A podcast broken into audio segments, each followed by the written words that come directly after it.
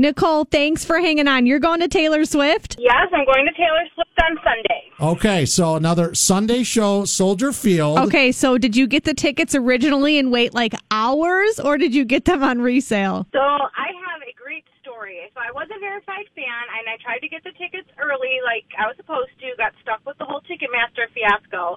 And then two weeks before my daughter's 12th birthday, at the end of February, I got an email from Ticketmaster apologizing for the inconveniences and not getting a ticket and giving me an opportunity to buy up to two tickets. I had to pick like a price value that I was willing to spend.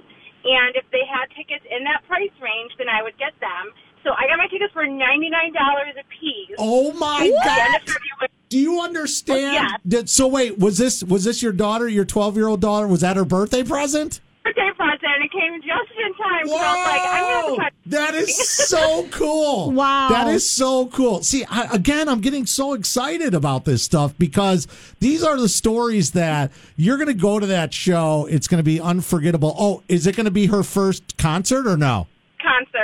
Concert. Yes. Oh my Oh gosh, my Tina, gosh. this is insane. We got we got to play some Taylor Swift. I we gotta, know. I know. The, the thing is, so on Monday we're trying to follow up with people that are going to the Eras tour to see Taylor Swift. Would you be willing to come on the air and maybe have your daughter say hi and talk about the experience? Absolutely. Of course. We'll call you guys back on my If you hang on, I want to grab your your number because a lot of people are getting amnesia when they go to Taylor Swift. Did you see that story? They're so emotional and excited, they're forgetting what happens at the concert. I.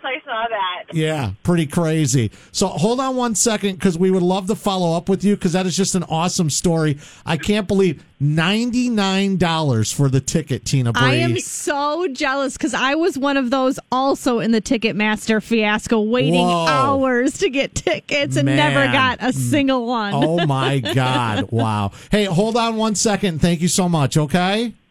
Well, there's people that are really going to the show.